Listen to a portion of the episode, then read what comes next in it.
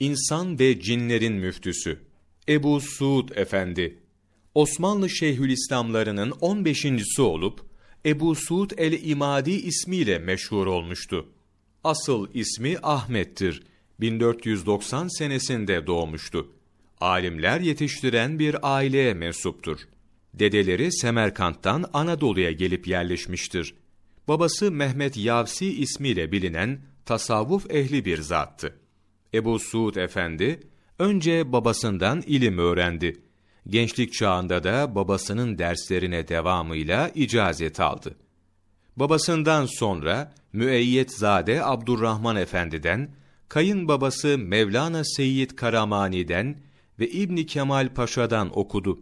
Tahsilini tamamladıktan sonra 26 yaşında müderris oldu. 1532'de Bursa Kadılığına bir sene sonra da İstanbul Kadılığına tayin edildi. 1537'de Rumeli Kazaskerliğine tayin edildi. 1545 senesinde Şeyhülislam oldu. Vefatına kadar bu görevi ifa etti.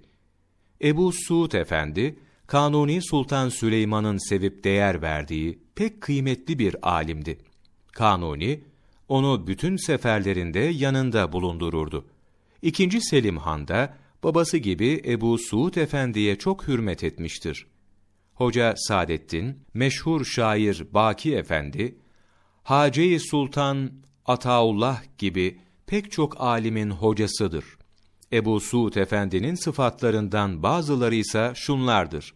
Müftiyül Enam, insanların ve cinlerin müftüsü, Sultanül Müfessirin, müfessirlerin sultanı, Allame-i Kül, her mevzuya vakıf yüksek alim, Ebu Hanife-i Sani, ikinci İmam-ı Azam, Şeyhülislam ve Hoca Çelebi, Ebu Suud Efendi, tefsir, fıkıh ve diğer ilimlerde pek çok eser yazmıştır.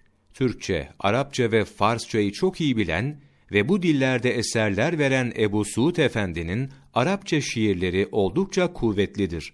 Zarif, ince, nüktedan bir kişiliğe sahip ve ince bir şiir zevkine sahip olduğu görülmektedir. Bütün İslam aleminin yetiştirdiği en büyük alimlerden biri olan Ebu Suud Efendi, 25 Ağustos 1574 tarihinde vefat etti. Ahmet Şimşirgil, Kayı 5, Kudret ve Azamet Yılları, sayfa 57-60, 22 Mart Mevlana takvimi